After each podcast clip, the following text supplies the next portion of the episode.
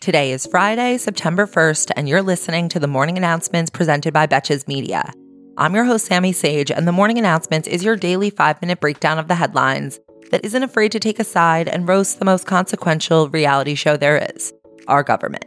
This episode is brought to you by Thrive Cosmetics. They have so many amazing products like the Brilliant Eye Brightener Highlighter Stick that's specially formulated to brighten and open your eyes. Try Thrive Cosmetics and see for yourself, and get an exclusive 20% off your first order when you visit thrivecausemetics.com/morning. Yesterday, Donald Trump pleaded not guilty and waived his arraignment in the Georgia criminal case, in which he's charged alongside 18 other people for attempting to interfere with the 2020 election. Do I have to keep saying that every day? We'll see. Anyway, also yesterday in Georgia, Republican Governor Brian Kemp denied demands by Trump and some of his supporters to initiate impeachment proceedings against Fulton County District Attorney Fani Willis, who is prosecuting Trump. Kemp said, quote, "We will do what is right. We will uphold our oath as public servants, and it is my belief that our state will be better for it." And that he refuses to partake in this political theater. Hilarious that Donald thought he could get Kemp to go along with this now, considering his staunch refusals in 2020. Can't say the man does not have hope. He is gonna need it to get through four trials. Meanwhile, in an adjacent headline, two former leaders of the right wing extremist group the Proud Boys were sentenced with 15 and 17 years in prison having been convicted on charges of seditious conspiracy for their participation in the January 6th insurrection. The seditionists, how frequently do you get to call someone that? Truly special. Joseph Biggs and Zachary Rehl received the second and third longest sentences in the January 6th insurrection so far, behind Oathkeeper founder Stewart Rhodes. Fair enough. There are three other Proud Boy sentencings coming up soon, including that of Proud Boys head honcho Enrique Tarrio, who will be sentenced next Tuesday. How's that for a post Labor Day first day back at work?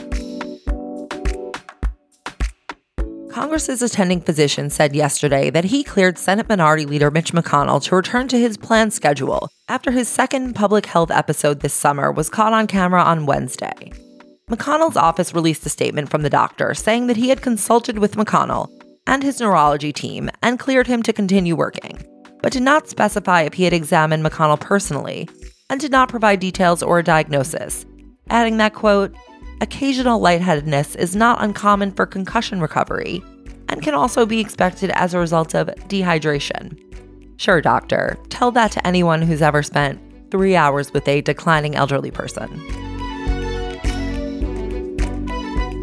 The Department of Health and Human Services is calling for marijuana to be reclassified as a lower tier drug under the Controlled Substances Act, specifying that it should be considered a Schedule III drug, which are seen as less dangerous and can be legally obtained with a prescription.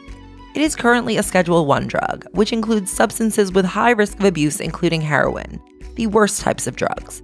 Changing it to Schedule III would make it possible to reduce the taxes paid by cannabis companies and be a step toward greater availability. The DEA now has the final authority on rescheduling it and will now initiate its own review. I think I'll refrain from the obvious stoner joke here.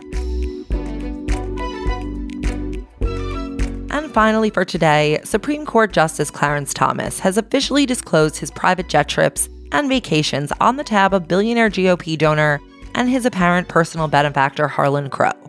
Thomas released new financial disclosures yesterday after receiving an extension on the ones due in May 2023. And he additionally amended past disclosure reports that omitted a life insurance policy for his wife Ginni, a bank account valued under $70,000, and of course the marquee disclosure, a real estate deal he did with Crow in 2014 where he purchased Thomas's mother's home in Savannah, Georgia.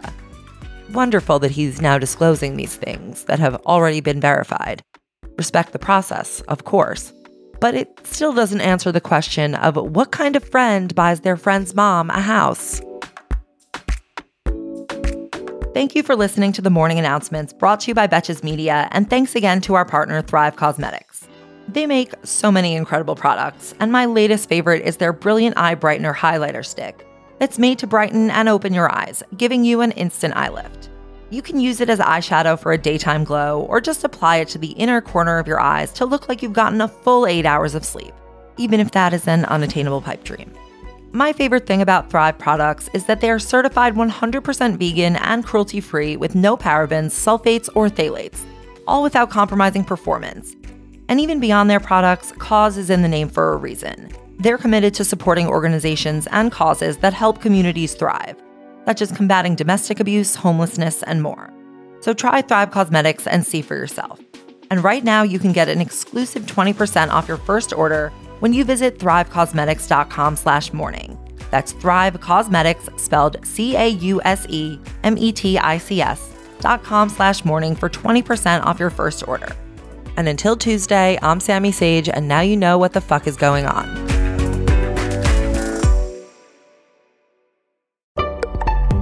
Betches.